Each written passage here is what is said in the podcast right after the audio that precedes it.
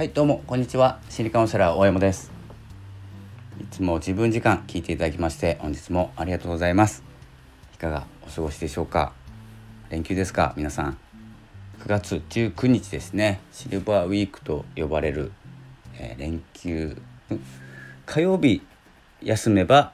火水か。火水休めばかな。ちょっと僕もスケジュールちょっとスケジュールというかカレンダー見てないんですけれどもえーとまあ、とりあえず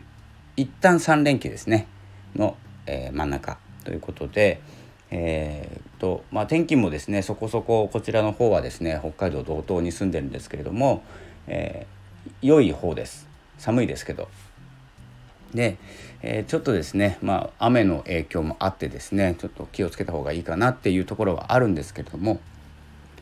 えー、どうでしょうか連休。えどこかにお出かけになる方が、え今回は7割ぐらいが家にいるというアンケートが出ていますね。まあ、まあ、当然のことかもしれないです。ちょっと収まってきてはいますし、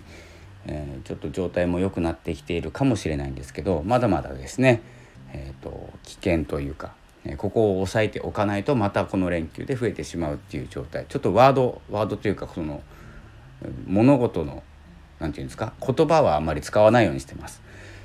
えー、ご了承ください放送の関係ですね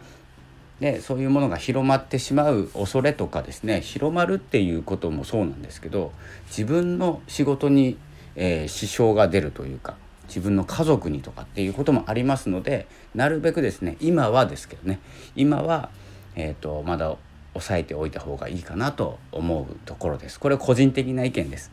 なので、えー、そんなこと関係ねえよとかもうね、えー、注射打ったからとかいろいろな言葉あるんですけれどもその辺は、えーと、ご自由にお考えいただくという感じでいきましょう。えー、それはではですね、えー、噛みましたけれどもそれでは、えー、本日はですね、えーと、この音声についてなんですけれども音声で伝えられることと音声でしか伝えられないことというですねちょっとした違いちょっとした違いすぎて違いがわからないぐらいなんですけど音声で伝える。まずは音声と文章でいきましょう。文章で伝えれることと音声で伝えれること、えー、もしくはですね文章でしか伝えれないこと音声でしか伝えれないこと。得意不得意ありますし、えーとこの目が不自由とか耳が不自由とかは別としてですよ。別として僕は文章を書いてる人間なので文章で伝えることの方が実は得意です。えっと、言いたいことが詰められるんですけどでもいろいろ書いていてもやっぱり伝えづらいことがあるんです。まあ、あのこの声のトーンとか喋り方っていうのはまあ訓練できるんですけどどうでしょうか？文章で書いていることと音声配信まあ大体音声配信している方聞いていると思うんですけど音声配信の方が伝えやすいことってありますよね？絶対。これ結構分かれると思うんですよ。手紙で書いた方が伝えやすい。例えば両親にありがとうとかですね。奥さんとかにありがとう。旦那さんにありがとう。いつもありがとうとかですね。いつも綺麗だねとか。こうなかなか言えないじゃないですか。でも手紙とか例えば手紙でも手書きでもいいんですけどもあの書くとこう湧き上がってくることもあるんですよ。それは文章でしか伝えれないことっていうよりも文字でしか伝えられないことだと思ってます。まあ、それがつながって文章になるんですけども逆に音声でしか伝えれないことって僕はあると思っていて、まあ、音声で伝えることの価値ですね。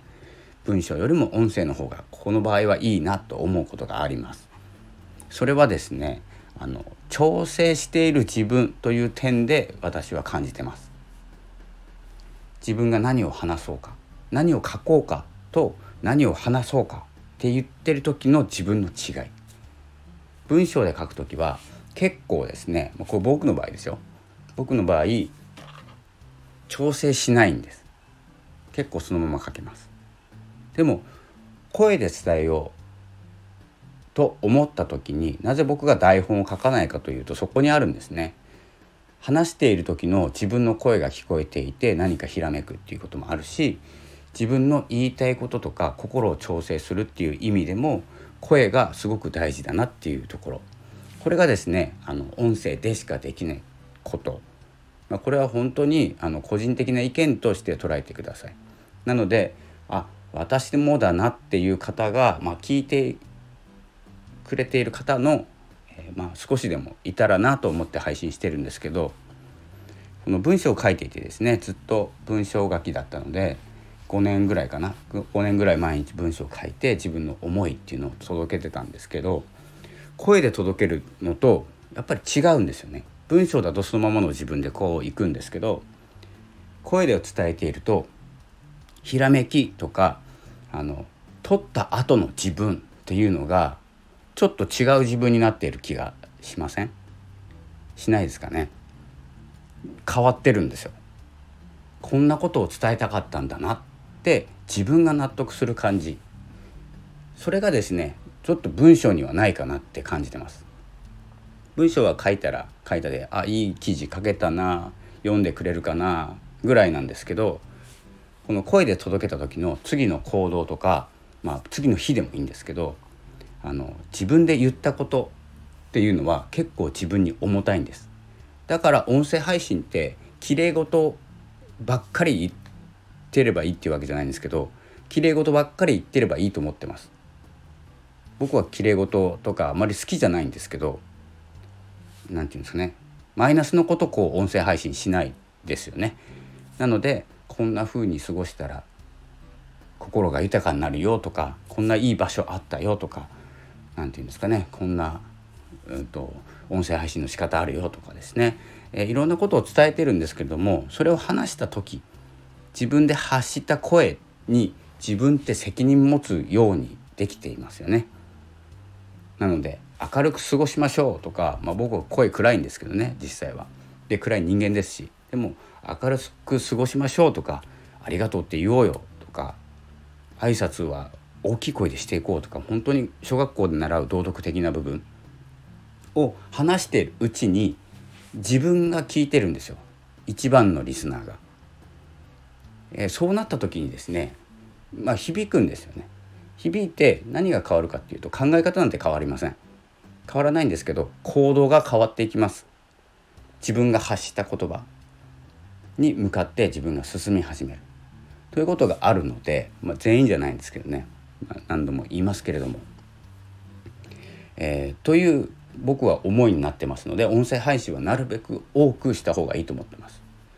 まあ、とはいえですね昨日1週間ちょっとぐらい空けて配信したんですけどまあちょっと忙しくてですね、えー、まとまらなかったっていうのもありますしちょっとやりたいことがたくさんありすぎたっていうのもあるんですけどどんどんですね、えー、聞いていただけている方、まあ、これから音声配信をされしたいという方場所はどこでもいいと思います。声が発し発することができれば。で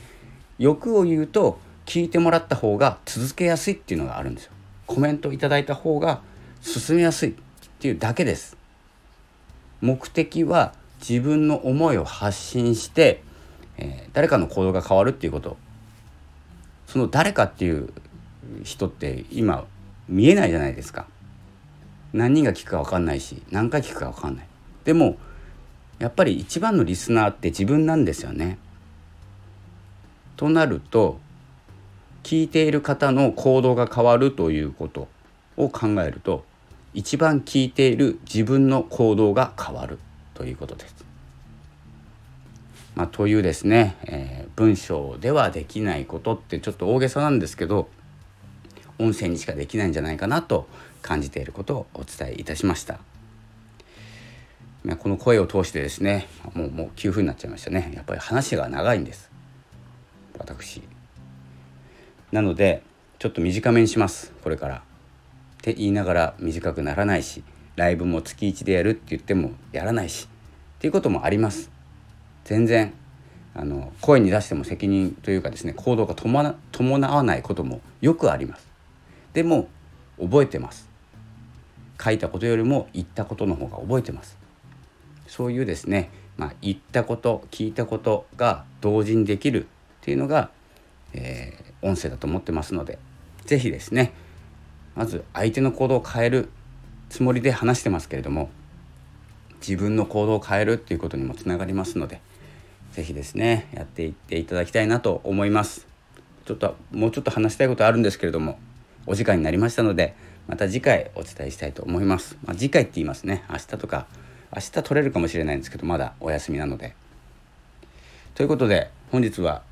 9月19日、えー、ですね、まあ、晴天ということで、えー、まあ、ゆっくりですね。文章を見たりネット見たりですね。いろいろ勉強したいと思います。ではまたお会いしましょう。ありがとうございました。さよなら。